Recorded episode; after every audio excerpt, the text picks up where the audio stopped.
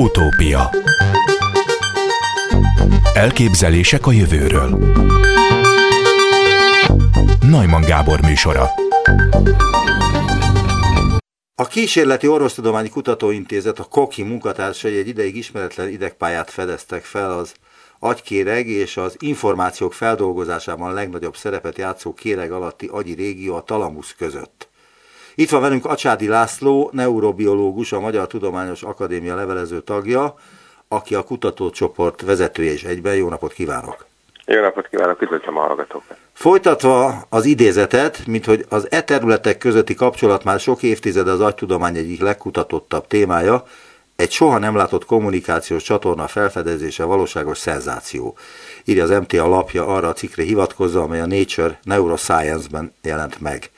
Miért számít tudományos szenzációnak ez a felfedezés? Megengedi-e, hogy egy kicsit távolabbról kezdjem, hogy, Persze. hogy kontextusba helyezzük, és akkor a talamuszt és az egy agykérek kapcsolatát, akkor talán könnyebb megérteni, hogy miről is beszélek. Ha ugye megfogjuk a fejünket, ezt a kemény csontos tokot, akkor ugye mindjárt biztosok vagyunk benne, hogy valami kocsonyás anyag lötyög benne, és ebben ugye jelentősen különbözünk a körülöttünk hemzsegő mondjuk a rovaroktól. Ugye a gerinceseknek az az óriási előnye, hogy a fejük elején egy nagy csontos tokot fejlesztettek ki, és ebben egy különleges szerv az agy foglal helyet, ami megkülönbözteti a gerinctelenektől, ahol az idegrendszert ugye több kicsi, a test mentén elszórt idegcsoport végzi. Na most ennek a, ennek a gerinces idegrendszernek az egyik legnagyobb találmánya az agykéreg. Méghozzá azért, mert ez egy olyan, olyan szerv, amelyik hihetetlen mértékben plastikus, tehát át tud alakulni a környezet nyomására, rendkívül gazdagon tud fejlődni, változni, de az életünk során is rendkívül alkalmas arra, hogy új és új információkat tanuljon meg és rögzítsen.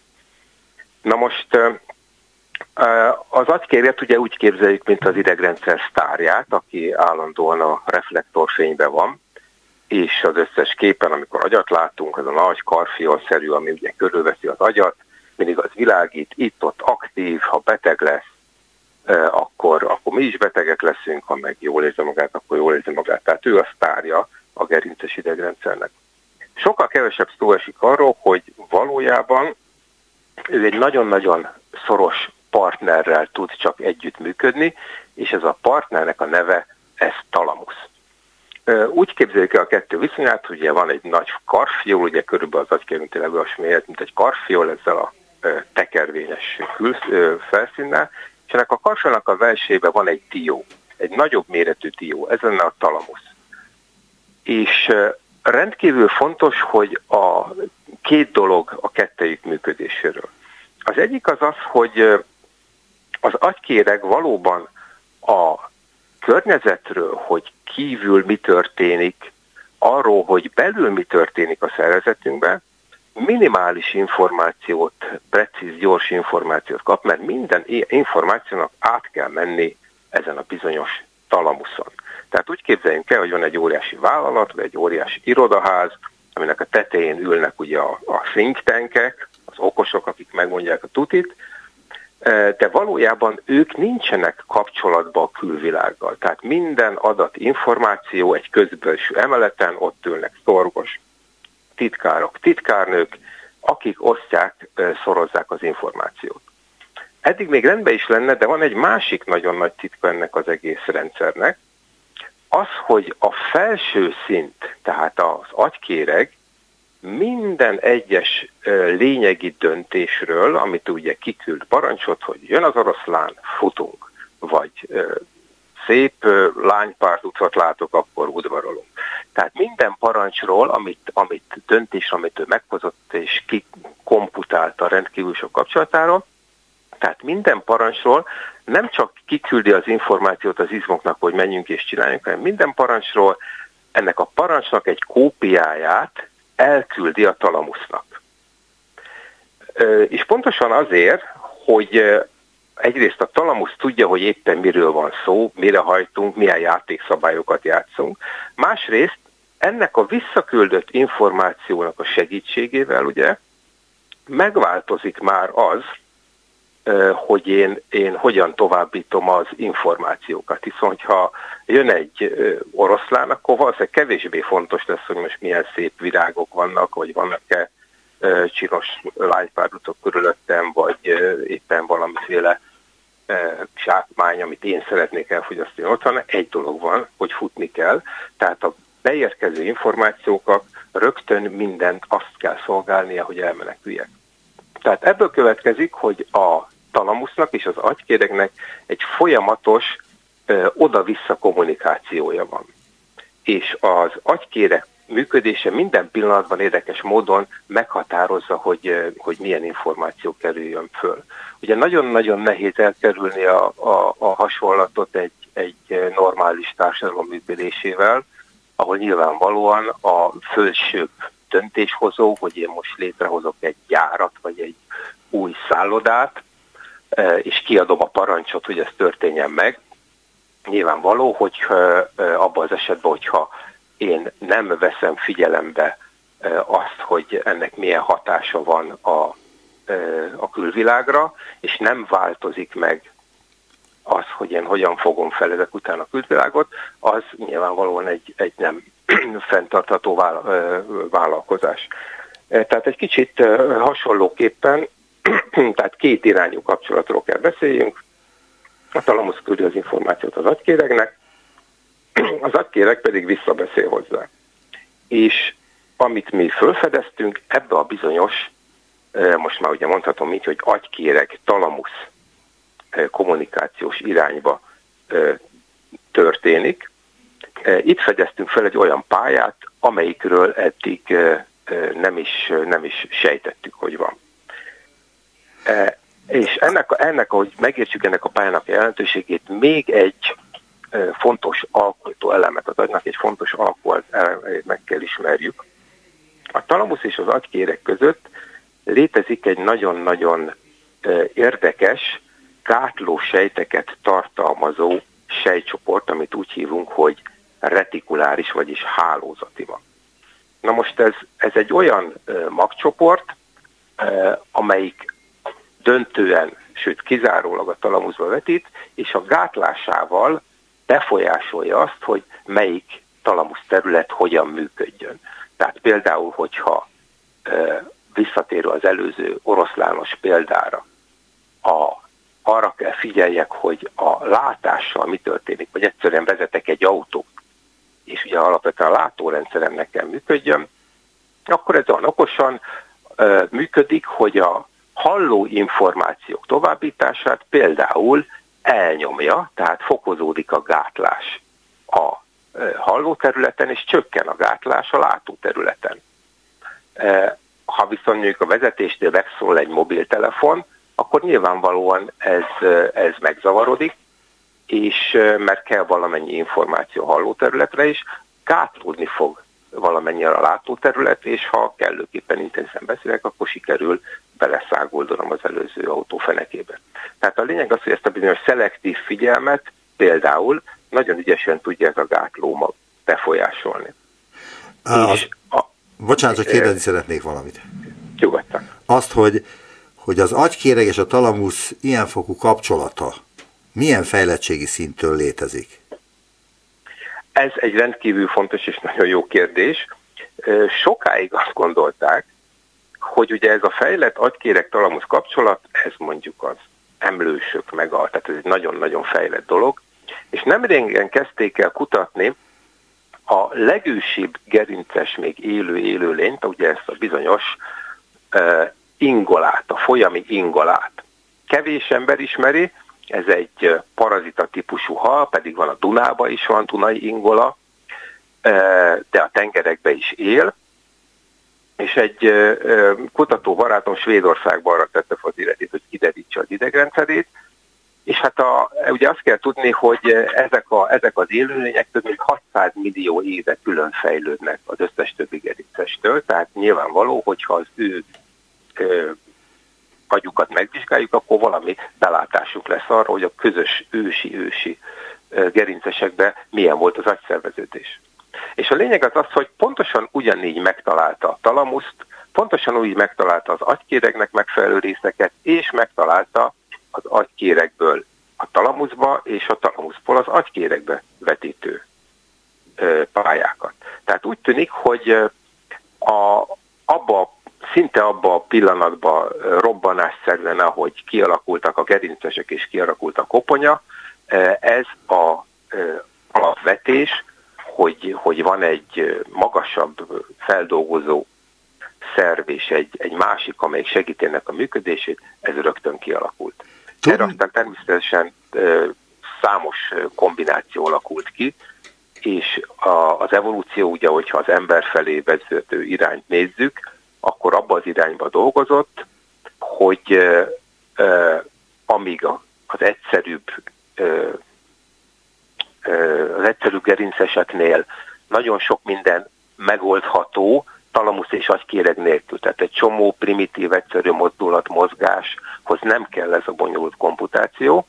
Addig nálunk a, az embernél már szinte minden működés, a talamusz és az agykéreg, tehát ugye áthelyeződött ebbe a fejlettebb régióba, ezért is bóriázott el már a főemlősökbe is nagyon ez a, ez a terület, de hát utána ugye két millió évvel miután mi egy exponenciálisan fejlődő pályára álltunk, hát az ember esetében meg, meg óriási mértékben megugrott a, a talamusz és az agykéreg mérete is, is szerepe, tehát egy, egy ember ugye talamusz és agykéreg nélkül már nem tud működni, tehát egyszerűen nagyon hamar meghal, míg számos alacsonyabb gerincesnél el lehet távolítani az agykérget, néhány dolgot nem fog olyan ügyesen csinálni, de valahogy azért elmuzsikál. Tudni lehet-e már... egy régi dolog. Ö, professzor úr, tudni lehet-e már, hogy pontosan mi a szerepe a most felfedezett idegpályának? Hát a, a, a természetből adódóan egyelőre feltételezéseink vannak. Ugye úgy kell elképzelni az idegrendszer kutatását, nyilván kedves hallgató azt gondolja, hogy már nagyjából azt azért már mégis minimum tudnunk kéne, hogy mi mi van összekötve, de ugye ez nem így van. Tehát az első az, hogy, hogy fölfedeztük, leírtuk, megtaláltuk ezt az új pályát, rendkívül örültünk neki, Hádinger Nóra kiemelkedő érdeme volt ez. A másik pedig ugye, hogy mire jó. Na most a között, hogy, hogy én megértsem, hogy milyen viselkedési formákban, milyen betegségekben, vagy, vagy egyáltalán milyen aktivitásban vesz részt, legelőször meg kell néznem azt, hogy hát a mi esetünkben mi erre fókuszáltunk, hogy az agykérgi aktivitás hogyan befolyásolja, hát ugye az előbb említett gátlómagot, mert ez volt az új felfedezést, hogy a agykéreg, és méghozzá nem is az egész agykéreg, és ez volt benne az igazán különleges, hanem csak a homloklebeny, tehát ahol a valódi komplex döntések, gondolkodási folyamatok zajlanak. Na ez a terület küld kapcsolatokat ebbe a bizonyos gátlómagba. És az összes többi pedig nem. Ez ugye első rögtön arra utal, hogy amikor mi komplex, bonyolult dolgokkal foglalkozunk, tehát nem úgy, hogy mondjuk egy mutatnak nekem egy vonalat, és azt fölismerem, vagy megsimogatják az ujjamat, és érzem, hogy melyik ujjamat simogatják meg, hanem amikor el kell dönteni valamit, akkor teljesen más hardvert vehet igénybe. Mert ebben az esetben a kimenő a információ az egy nagyon erős gátló hatást is ki tud kifejteni a, a talamuszra. Tehát az első kérdésünk az volt, hogyha megvizsgáljuk ennek a gátlomagoknak a, a sejtjének a működését, az mennyiben függ a, a agykéreg működésébe. És hát a legnagyobb meglepetésünkre azt láttuk, hogy egészen precízen, pontosan az, hogy a gátlómag milyen jelet küld a talamusz felé, azt rendkívüli mértékben meghatározza ez a bizonyos agykéri bemenet. Tehát egyszerűen kódolni tudja az agykérgi aktivitás szinkronitását ez a, ez a gátlómag. Mennél szinkronabb, mennél egyszerre működnek a agykérgi idegsejtek, annál erősebb gátlást fog küldeni ez a gátló maga talamuszba. E, nyilván kérdezheti a kedves hallgató, hogy mikor működik egyszerre, és, és mi ennek a jelentősége. A, az egyszerre működésnek két jelentősége van. Normális esetben, ha valami fontos történik, akkor hirtelen idegsejt csoportok összeállnak, és attól tudom megkülönböztetni a fontos dolgot a nem fontos dologtól, hogy ezek egyszerre működnek szinkron. Nagyon gyakran egy, egy szinkron ritmikus aktivitás is megfigyelhető. Tehát innentől fogva ugye a alapműködésben arra gondolhatok, hogy a, a gátlómak, hogyha valami fontos fog történni, akkor nagyon erősen képes lesz átstruktúrálni a talamusz működését.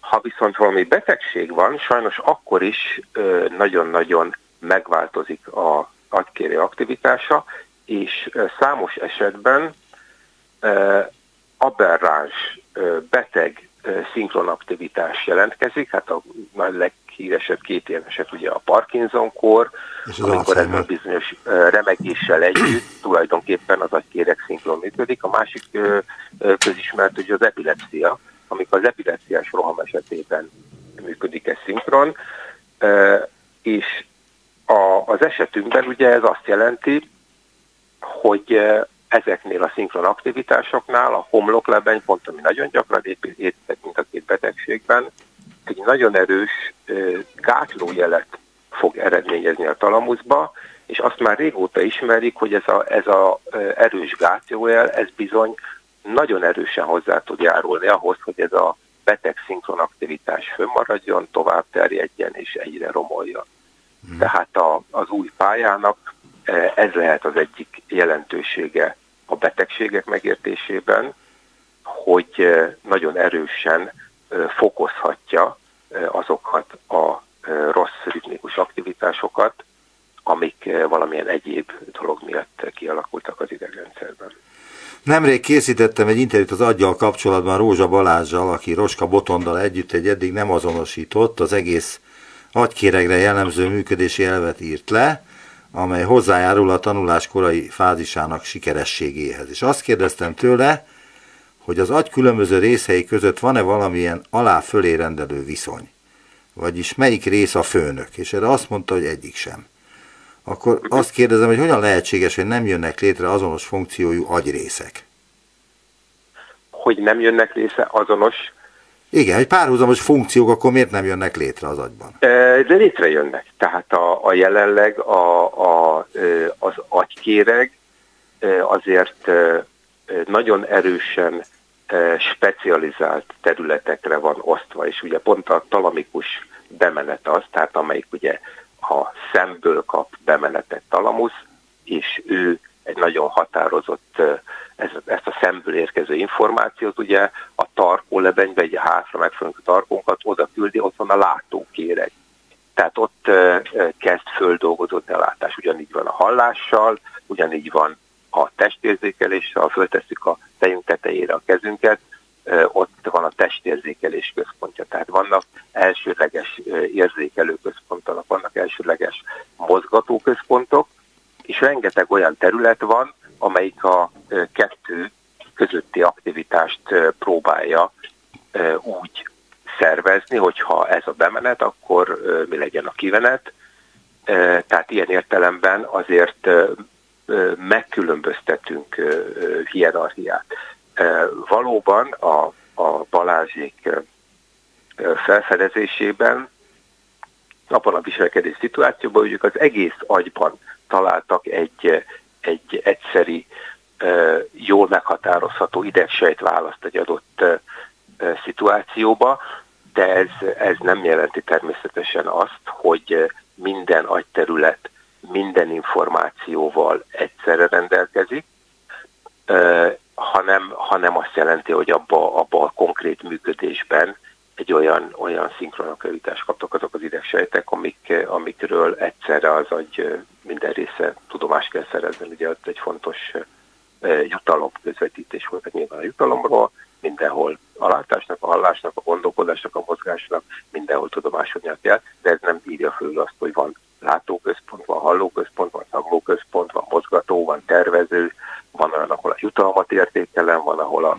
e, másik ember érzelmi állapotát, a döntéseit, stb. stb. Tehát, és De... nyilván a, hierarchi, a hierarchikus gondolkodás az egy, az, egy, az egy fontos kérdés, ezen rengeteget vitatkozunk, hogy akkor most nevezhetem azt, hogy aki a látóközpont, és még csak megkapta az információt, hogy alsóbrendű, vagy mitán annyira össze van kötve magasabb rendűekkel, ezért valójában itt valódi hierarchia nincs. Az eddig ismeretlen idegpályát, amelyet felfedeztek, milyen állatokon figyelték meg először? Tehát hogyan folyt a ez, kísérlet? Ez ugye a, az a, a biológusok, idegtudósok legfőbb állata jelenleg ugye a, muslica. az egér. Azt hittem, hogy a muslica, mert azt is imádják a biológusok. Melyiket a? Muslicát. A muslica, ja igen, a muslica. Igen, de a muslica az gerinctere. Igen, hát gerinctere. Igen, igen, ő gerinctere. Tehát a lényeg az az, hogy az egérre fedeztük föl. Az egérben ugye is rengeteg olyan genetikai módosítást lehet végrehajtani, hogy külön-külön meg tudjam jelölni az egyes idegsejteket és ez abszolút elengedhetetlen volt ez a munkához. A, a, nyilván a, a, a mi esetünkben mi elég, elég intenzíven tanulmányozunk emberi talamuszt is. Itt nyilvánvalóan sokkal kevesebb lehetőség van szelektíven megjelölni valamit. De valójában, ami eddigi pályákat fölfedeztünk és megvizsgáltunk, azok mind-mind nagyon konzervatívnak tűnnek a, az egér és az ember között. Tehát a, az egér és az ember, ha nem is nagyon szoros, de viszonylag közeli rokonok, tehát ők, az egér és az ember az emlős evolúciónak ugyanahoz az ágához tartozik. Tehát bármennyire cuki és okos a kutya meg a macska, és jóval nagyobb feje van, mint az egérnek, az agykéri szerveződésbe egy egér az közelebb áll hozzánk, mint a kutyának, meg a macska, az elférő meg nem is beszélve. Tehát, Tehát az egér áll a legközelebb hozzánk, hogyha ezt hát, megkérdezhetem? A, a, az elérhető, hát elmondhatom, hogy még a, a többi, Jó, hát a gorilla, a, az emberszabású hát, hát, biztos. Így úgy értem, hogy a, a majmokat, ugye veszünk, már elnézést saját magunkat, egy nagy majomnak gondoltam, de valóban, tehát a majmok, a majmok állnak legközelebb hozzánk, ők a szoros, szoros rokonaink, hiszen még ugyanabban a főemlő, ugyanabban a főemlősök rendjébe tartozunk.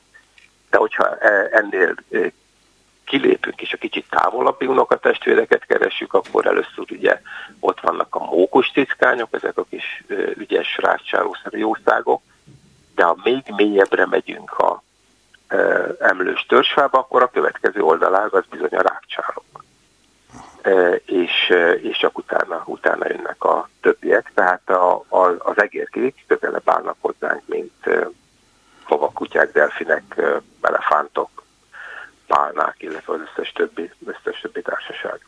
Ezért tulajdonképpen annál nem tudták, szerencsés választás volt az egért, mint modellállatot választani, és mondom, mi vizsgáltunk egészen idegvégződések szintjén is úgy tűnik, hogy a, a természetesen rengeteget változik az ember az evolúció során, de ezek inkább, hogy így mondjam, és, és valóban az agykérek szintjén ott, ott születnek új típusú idegsejtek is, és olyanok, amik nem léteznek a, az egérben. De a, az alap nagy idegpályák, azokat úgy tűnik, hogy az evolúciónak azért nagyon nehéz átalakítani. Tehát inkább azt csinálja, hogy a már meglévő hardvert komplikálja, és nem azt, hogy teljesen új pályákat talál ki. Ennek megvan a megfelelő ö, oka, indoka az egyetfejlődésbe, de ott, ott azért nagyon nehéz úgy beleszólni egy rendszerbe, ha már jó kialakult, hogy új pályákat beilleszteni úgy, hogy, hogy az egész mégis működőképes maradjon inkább egyszerűbb elbonyolítani a pályát. Tehát a lényeg az, hogy emiatt én azt gondolom, hogy majmokba emberbe ugyanúgy megtalálható, megfigyelhető lesz ez a pálya, és, és akkor jobban, jobban esetleg működésben is a feladatát. Még egy kérdést tennék föl, de ne, arra kérem egy kicsit rövidebben válaszoljon, mert hogy itt lassan elérjük a 30 percet, és az a határ nekem, mármint ennél az interjúnál. Most, hogy sikerült önöknek felfedezniük egy idegpályát a kéreg alatti agyi régió és a talamusz között, mi a teendő? A következő lépés az, és már ezt csinálja is a Hadinger Nóri, hogy megismerjük, hogy egészen pontosan milyen viselkedési szituációban aktív ez a pálya. Tehát most valójában nekünk élő, mozgó, másik egérrel interakcióba lévő, tanuló, stb. egerekbe kell azonosítunk ezt a pályát, és megvizsgálni, hogy valóban az a feltételezés, hogy ez a fontos dolgoknál lesz aktív, ez igaz-e vagy nem. És hogyha megakadályozom, befolyásolom ezt a működést, akkor valóban működészavarra lép fel az egér, egér viselkedésében. Tehát ez a következő lépés. Nagyon szépen köszönöm az interjút. Tacsádi László, neurobiológus, a Magyar Tudományos Akadémia levelező tagja volt az utópia vendége. Viszont halásra. Nagyon szépen köszönöm. Utópia csillagászokból és részecske fizikusokból álló nemzetközi kutatócsoport, Kun Emma, az ELKH Csillagászat és Földtudományi Kutatóközpont munkatársa vezetésével az Antarktisz jegében detektált kozmikus neutrinók vizsgálatával jutott közelebb a neutrinó csillagászat több évtizede megoldatlan kérdésének a megválaszolásához. Itt van velünk Emma, Kedi Csókolom, jó napot kívánok! Üdvözlöm és üdvözlöm a kedves hallgatókat is! Ehhez a uh, kutatáshoz el kellett utazni az Antarktiszra? Hát, ha bár izgalmas lett volna egy ilyen kaland, de elutazni nem kellett, hiszen a, az Antarktiszon, a déli sarkon működő Ice Cube neutrino detektor, ő nyilván kapcsolatban áll a különböző egyetemeknek a számítógépes rendszereivel, és ugye az adatokat küldi ezekbe a rendszerekbe interneten keresztül, vagy műholdakon keresztül, ez ugye változó, és akkor így Hát vannak többen, akik ott dolgoznak, a karbantartási munkákat végeznek, ott helyben az Antarktiszon, de a kutatók legtöbbje inkább kicsit éjszakabban dolgozik. És benne van ez azt jelenti, hogy ön hazamegy, kinyitja a kompjúterét, tehát bekapcsolja, és azonnal rá tud menni azokra a kompjúterekre, amelyek az Antarktiszról küldik ezeket a jeleket, amelyeket önnek kell aztán persze megfejteni. Uh, igen, én rá tudok menni, ugye kollaborációban, ami e köré, a detektor köré, illetve a munka köré épült, abban én benne vagyok már lassan egy éve, tehát megvannak a hozzáféréseim ehhez a kapcsolathoz, tehát volt már olyan, hogy leültem a laptop elé, és akkor na nézzük, hogy mi újság az Antarktiszon, és akkor bekapcsolódtam, és ilyen mínusz 50, mínusz 60 fokokat mértek ott a szenzorok. Uh, igen, van, van hozzáférésem, ha bár ezt külön csoportok végzik a, a nyers adatoknak a feldolgozását, tehát ahhoz én hozzáférhetek, de az ugye nem az én munkám. Én már úgymond a kész adatokkal foglalkozom. Neutrinók vizsgálatával foglalkozott ez a csoport. Mit kell tudni a neutrinókról? És én annyit mondtam önnek, hogy ezelőtt nagyon sok évvel, 79-ben vagy 80-ban készítettem interjút Szalai Sándor fizikussal, a TTK-n tanított még akkor, és Igen. ő volt az, aki megmérte illetve spekulatív úton rájött, hogy mennyi a tömege, illetve hogy van tömeg a neutrinóknak, és én nekem fogalmam sem volt, hogy ez miért olyan jelentős felfedezés. Igen, ő Szalai Sándor és Csikai Gyula, ők mutatták ki 1954-ben közvetett módon, ugye a neutrinó létezését, ez egy nagyon nagy eredmény volt.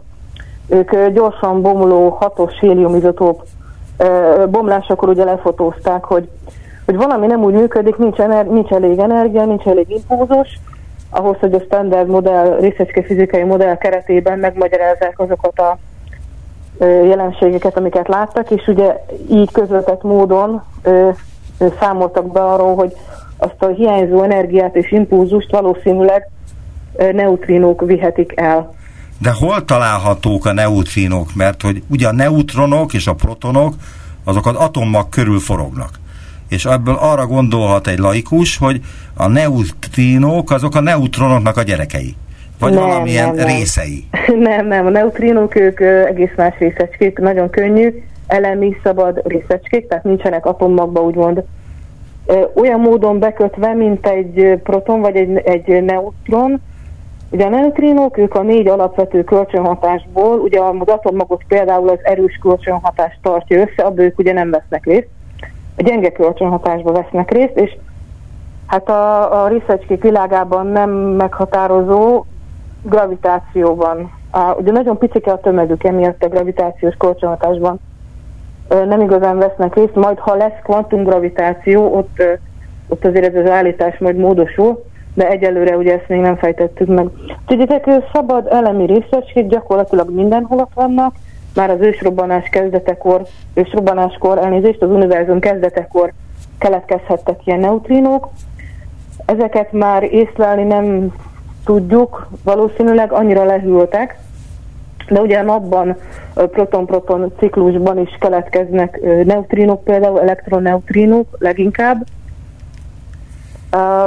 A Föld magjában ugye többféle típusát különböztetjük meg a neutrinoknak, ugye vannak elektroneutrinok, mionneutrinok, illetve tau-neutrinok, attól függően, hogy a standard modell szerint melyik másik leptonnal hozható kapcsolatban, annak a bomlásával.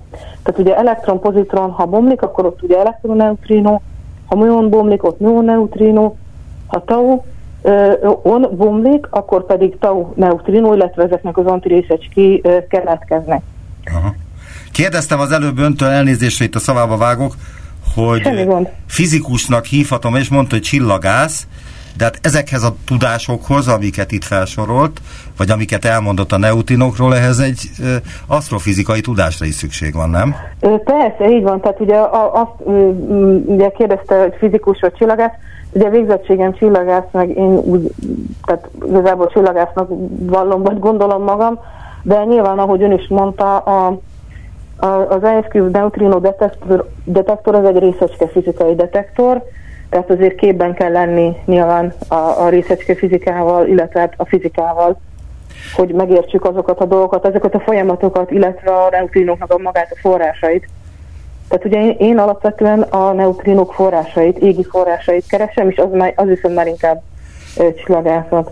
Igen, de visszatérve a neutrinókra, hogy megkérdezem, mit kell tudni a neutrinókról, Mire valók a neutrinok? Köze van a neutrinoknak ahhoz a sötét anyaghoz, amelyről azt gondoljuk, hogy kitölti a világűrt? Hát vannak érdekes teóriák, amik kapcsolatot teremtenek a sötét anyaggal, illetve a neutrinókkal, hiszen ugye a neutrinóknak nagyon picike a tömege, viszont rengeteg van belőlük. És nagyon nehéz őket detektálni. Úgyhogy van, vannak ilyen, ilyen elméletek, az IceCube neutrino detektor köré szerveződő kollaborációban is külön kutatócsoport foglalkozik a sötét anyag, illetve a neutrino kapcsolatával. Hát egyelőre nem sikerült megerősíteni. Igen, de milyen hatással van a neutrino más részecskékre? Milyen a töltése Ö, például? Töltése nincsen, tehát pont azért jók a neutrinók, mert nincsen töltésük, az intergalaktikus, illetve galaktikus mágneses terekkel nem hatnak kölcsön, nem térítik el. Tehát, hogyha valahol a kozmikus módban tőlünk nagyon messze keletkezik egy neutrino, vagy nagyon sok, az akadálytalanul át tud jutni az égi forrás, illetve a közöttünk levő térészen. Tehát ugye nincs töltése, nem vesz részt a, a, az erős kölcsönhatásban, nagyon nehéz emiatt őket detektálni. Pont azért, hogy ugye általában a detektálások alapja az valamilyen kölcsönhatás. És ugye itt a neutrinokkal kapcsolatban a gyenge kölcsönhatás az egyetlen úgymond bevethető kölcsönhatás. És arra kéne rá, rájönniük a tudósoknak, hogy, hogy vajon milyen hát hogy dolga van itt például a neutrinoknak, meg egyáltalán ahonnan el, elindult, tehát hogy mi a funkciója a sötét anyag, vagy a bolygóknál, vagy a fekete lyukaknál, vagy egyáltalán. Tehát, hogy mi történik -e egy neutrinóval az élete során, ha van egyáltalán ilyen abszolút fogalom, hogy neutrinó élete? Uh-huh. Hát ugye a neutrinó keletkezik gyenge kölcsönhatásból, az ugye elindul egy meghatározott energiával, impulzussal, nagyon picike tömeggel, tehát a nyugalmi tömege az nagyon picike, és akkor ő, ő úgy úgy, úgy, hogy mondjam, utazik a világegyetemben eltérítetlenül. És, és akkor valahol ö, ö, például ugye a Földön, az Antarktiszon ö, becsapódik a, a jégbe, és akkor ott detektálják, ott ugye ö, kölcsönhat a jéggel, tehát ugye kölcsönhatnak anyaggal, valahol a világegyetemben csak nagyon nehezen. Tehát ezt úgy szokták mondani, hogy ha veszünk egy, egy fényév vastagságú ólom réteget, akkor átengedünk rajta egy neutrínó nyalábot, akkor a neutrinoknak több mint a fele ezen az egy fényév vastagságú ólom rétegen áthalad, eltérítés nélkül, illetve energiavesztés nélkül. És ebből hát, kellene a tudósoknak kitalálniuk azt, hogy ahonnan származik, ott mi történhetett, illetve az ősrobbanás körüli homályos teóriákból kiszűrni valami mindenki számára evidens dolgot? Így van, így van.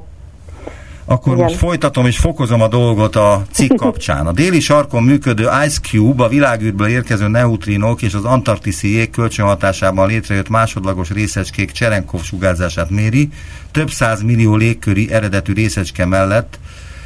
Miben más az Ice Cube detektor először azt kérdezem, mint a többi detektor? Tehát ez miben különbözik a többitől? Ugye a neutrinó detektoroknak alapvetően három fajtája van. Ugye vannak a szintillációs detektorok, vannak olyan detektorok, amik, amelyek a radiokémiai módszerek alapján detektálják, általában a klórnak a, és a neutrinónak a, a kölcsönhatásában keletkező argonnak a, a mennyiségét mérik, illetve vannak a Cserenkov detektorok, ugye ami az Ice Cube is. Ez abban különbözik, hogy az Ice Cube-ban fényt mérnek, tehát hogy ha beérkezik egy neutrino, az Antarktis segével kölcsönhat, ott attól függően, hogy milyen neutrino érkezett be, attól függően keletkezhet elektron, műon vagy tauon. És ugye ezeknek az a neutrinó nagy energiája miatt a, a közegbeli fénysebességnél nagyobb a sebessége, tehát hangsúlyozom a közegbeli, nem a vákumbeli fénysebesség, hiszen azt ugye tömeges részecske nem lépheti át, vagy nem haladhatja meg, tehát ugye a közegbeli fénysebességnél nagyobb a keletkező másodlagos részecskéknek elektronok, műonok vagy tauonok, a sebessége, és emiatt ők világítanak, ilyen kékes színű fényel ö, ö, derengenek, ugye ezt nevezzük Cserenkov sugárzásnak, és ugye ezt méri az IceCube. A cikkből nem idézek... számolja a neutrinókat, mint a szintillációs detektorok, nem ö, radiokémiai módszerekkel méri, mint a, az ilyen ö, módszerekre alapuló detektorok, hanem ö, ö, fényt mér. Visszatérnék a cikkhez, mert abból idézek, mert hogy fokozom a feszültséget, ha egyáltalán ebben a témakörben lehet fokozni a feszültséget, mert már eleve feszültséggel van teli minden.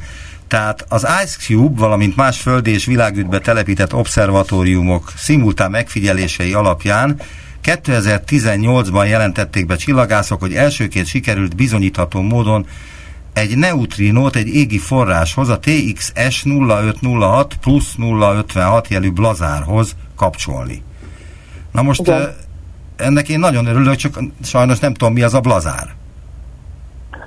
A blazárok megértéséhez picit még visszamegyünk. A galaxisokról ugye már hallhattunk több fórumon, ugye a galaxisok több millió, milliárd, százmilliárd csillagból álló csillagvárosok, és a szép nagy tömegű spirálgalaxisok közepén általában szokott lenni egy vagy több ö, szuper nagy tömegű fekete lyuk, tehát ugye olyan fekete lyuk, amelynek a tömege milliószor, milliárdszor nagyobb a napnál, és ugye ha ez a fekete lyuk ez um, éhes, a környezetében levő anyagot egy tömegbefogadási korongon keresztül elnyeli, és ö, ott a mágneses térrel való kölcsönhatás is ugye számít, ezt most belemehetünk, csak kicsit bonyolultabb. A lényeg az... Nem menjünk bele, hogy... mert szerintem ez is eléggé nehéz falsúlyú dolog, amiről eddig beszélünk, és a hallgatókat nem kéne elkergetni teljesen. Igen, igen, így van.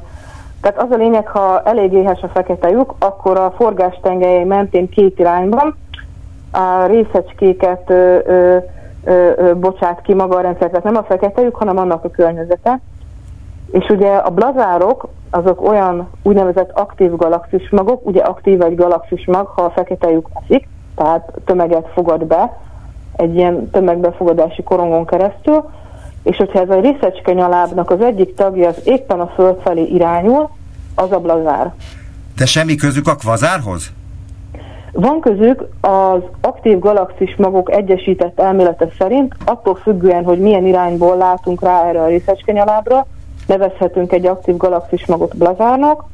Ugye ez, amit mondtam, amikor egy részecskenyaláb nagyjából a föld felé irányítja a részecskéket. A kvazár, amikor pár fok azért egy olyan 5-10, akár 15 fok szöget zár be a látóirány, illetve a részecskenyaláb iránya. Igen, de úgy tudom, hogy a kvazárokból rádióhullámokat is lehet detektálni. Így van, lehet detektálni, igen. A blazárból is? A blazárból is, igen. Tehát akkor majdnem Ugye, ugyanolyanok. Így, így van, tehát gyakorlatilag ugyanolyan, ugyanolyanoknak mondhatóak, így van, csak a külön, nagy különbség a rálátási szög. Aha. 2016-ban, vagyis pontosan 5 évvel ezelőtt jelent meg a következő hír. Kun Emma, a STE, vagyis a Szegedi Tudományegyetem PhD hallgatója kutató, kutatótársaival közösen felfedezett egy kettős fekete lyukat. Hát ez egy nagy szenzációnak számított 2016-ban? Hát szerintem nagy szenzációnak nem, nem számított, illetve a, a felfedezés is azt inkább úgy fogalmaznám, hogy megerősítettük egy optikai hullámhosszakon működő teleszkópnak, a, illetve a kutatócsoportnak, aki elemezte ezeket az adatokat. Az ő modelljét erősítettük meg rádió csillagászati eszközökkel, illetve mérések feldolgozásával, hogy ott valóban ez a PG 1302, nem mondom, mert ne írjasszuk el a kedves hallgatókat, szóval, hogy ö, ott megerősítettük, és ugye ez, ez már szinte pár azért volt nagy dolog. Kutatótársaival írja a hír.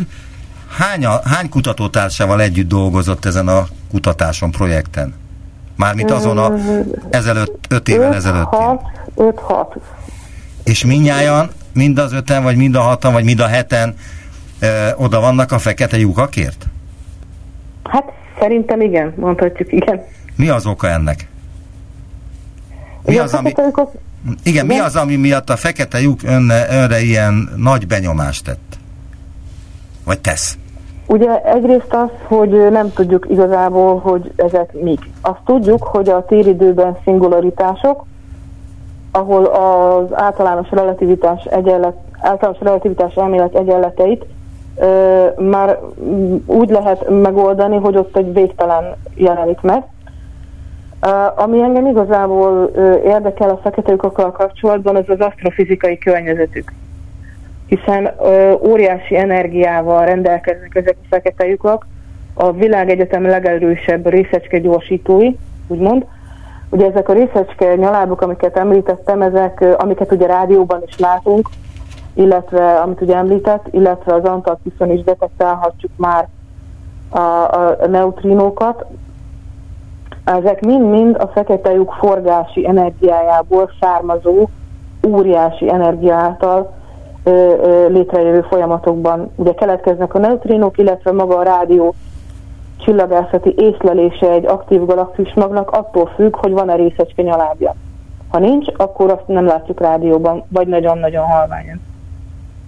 Aha. Tehát ugye inkább az asztrofizikai környezet, ami, ami így megragadott szerintem bennünket, meg hát persze maga a fizika, az, hogy a fekete lyukokat nem értjük igazából még mindig. Visszatérnék egy kérdés erejéig, de már itt lassan vége fele vagyunk az interjúnak, de azért visszatérek az eredeti témához, a neutrinók detektálásához. A cikkből idézek meg, hogy most kiderül, hogy mekkora jelentősége van annak a felfedezésnek, amelyet önök tettek a déli sarkkal kapcsolatos kutatásaik során. A cikkből idézek továbbra is. Ekközben további kutatások során az is kiderült, hogy az Ice Cube által detektált diffúz neutrino hátteret létrehozó folyamatokban több gammafoton keletkezésére van szükség annál, mindjárt kiderül, hogy miért olvasom föl, nem annyira bonyolult, mint amennyire hangzik. Mint amit a Fermi gamma űrtávcsó által mért extragalaktikus eredetű gamma sugárzási háttér magyarázni képes. Mindez arra mutat, hogy valami nincs rendben azokkal az eddigi neutron, neutrino forrás kereső stratégiákkal, amelyek a gamma flerek alapján próbálták megtalálni a kozmikus neutrino forrásokat. Emellett a kutatók szerint a klasszikus blazár modellek is kiegészítésre szorulnak. Most jön a kérdésem. Ez azt jelenti, hogy az önök kutatási eredményei alapján át kell írni az asztrofizikai megfigyelések tematikáját? Az átírás az talán egy erős, inkább az, hogy, hogy nem csak olyan forrásokat kell keresni, amelyek gamma tartományban felfényesednek, hanem olyan, olyan forrásokat is érdemes keresni, és ezt csináljuk, most bővítjük ezt az egész dolgot, több forrással kapcsolatban vannak most kutatások, ahol nem felfényesedés van, hanem inkább elhalványulás. És ugye az elhalványulás közben, ha jön egy neutrino, az, az, az ugye ilyen szempontból érdekes. Hiszen a forrásban ott lehet egy felfényesedés, viszont a forrás körüli anyag, illetve sugárzási tér az ott keletkező gammafotonokat rögtön elnyelik, tehát mégsem látunk flereket, és egyre több ilyen forrás találunk, eh, ahol, ahol, eh, ahol fel, a neutrino detektálásakor nem felfényesedést, hanem inkább elhalványulást látunk. Tehát a kettő igazából nincs ellentmondásban egymással, mert történik felfényesedés, csak ott az rögtön az forrásban el is nyelődik, és alacsonyabb energiákon sugárzódik ki a fotonoknak az energiája, a gamma fotonok energiája. Úgyhogy azt, azt javasoltuk mi is, illetve azt javasoltuk, hogy érdemes a neutrino forrás kereső metódusokat kiegészíteni olyan forrásokkal, illetve olyan forrásokat is érdemes figyelembe venni, ahol nem látunk gamma flare hanem inkább halványak gamma tartományban. Hadd kérdezzem meg azt is, ami egyébként abszolút tudománytalan kérdés egy tudóshoz, hogy az ő kutatása mire használható? Az önök kutatásai vannak-e valamiféle gyakorlati megvalósítási lehetőségei, vagy valahogyan ezeket föl lehet-e használni valahogyan? Mármint az eredményeket. Igen. igen. De most ne jöjjön, alapkut... ne jöjjön az alapkutatások tematikája, tudom, tudom, hogy tudománytalan a kérdés, mégis elő szokott fordulni, hogy van valami fajta konkrét kapcsolat, valami emberi eh, technológia és a csillagászati felfedezés között. De így van, ilyen, erre több példa van, ugye a GPS, a Wi-Fi, ezek mind. Persze, alapkutatásból születtek, igen. Így van. Uh, hát ezt mire lehet majd uh, emberi uh, igazából léptékben használni. Hmm. Inkább azt mondanám, hogy ez húzó ágazata technikai fejlesztéseknek. Tehát közvetlenül még nem látszik, hogy mire lehet ezt használni. Viszont ugye olyan mérnöki újítások kellettek, olyan fényérzékeny rétegek kifejlesztése, olyan optikai megoldások, optikai szálak létrehozása kellett ahhoz, hogy ezeket a, a neutrinókat, illetve a másodlagos részecskék fényét ott detektálni tudják, hogy azokat már most építik be a, a, az ilyen technológiákba. Tehát közvetlenül még nem látszik. Igen, de hát ha a méréshez felhasznált technológia, ami eredeti, új, stb. és ehhez a projekthez kapcsolódik, akkor voltak éppen komoly emberi haszna is van annak, ami egy alapkutatás, csillagászati alapkutatás ráadásul, tehát, hogy ez nem arról szól, hogy akkor holnap után ezzel lehet szántani, vetni, vagy utazni. Nyilvánvalóan. Valóban nem erről szól, így van. Még egy kérdés, hogy a cikk végén szerepel, hogy a kutatás folytatódik, a kutatócsoport jelenleg az időleges gamma elfolytást mutató neutrinoforrás jelöltekből álló statisztikai minta bővítésén, illetve a modellek fejlesztésén dolgozik. Hányszor kell önöknek bebizonyítaniuk azt, hogy a neutrinók egy blazárhoz kapcsolhatók? Uh, hát lehetőleg minél többször. Tehát egy ilyen, egy ilyen hát úgy emberi léptékben mondjak egy ilyen tízes számú mintát, ha sikerülne összehozni olyan blazárokból, amik neutrino detektálás idején gamma halványodást mutatnak, az már egy komoly, komoly bizonyíték lehet. Ugye most ez kettő-három ilyen forrásról tudunk, ha egy ilyen tíz körüli számú forrásnál sikerül találni, akkor az már egy még komolyabb bizonyítása volna annak a tézisnek. Amiről ugye írtunk, hogy a neutrino égbolt fényessége, illetve a gamma égbolt fényessége közötti feszültséget ugye enyhíteni, vagy akár feloldani lehessen. Nagyon szépen köszönöm az interjút. Kun Emma Csillagász volt a vendégem. Sok sikert Nagyon önnek. Köszönöm. köszönöm szépen az interjút. Köszönöm szépen, minden jót kívánok. Visszaértünk a jelenbe. Neumann Gábor utópia című műsorát hallották.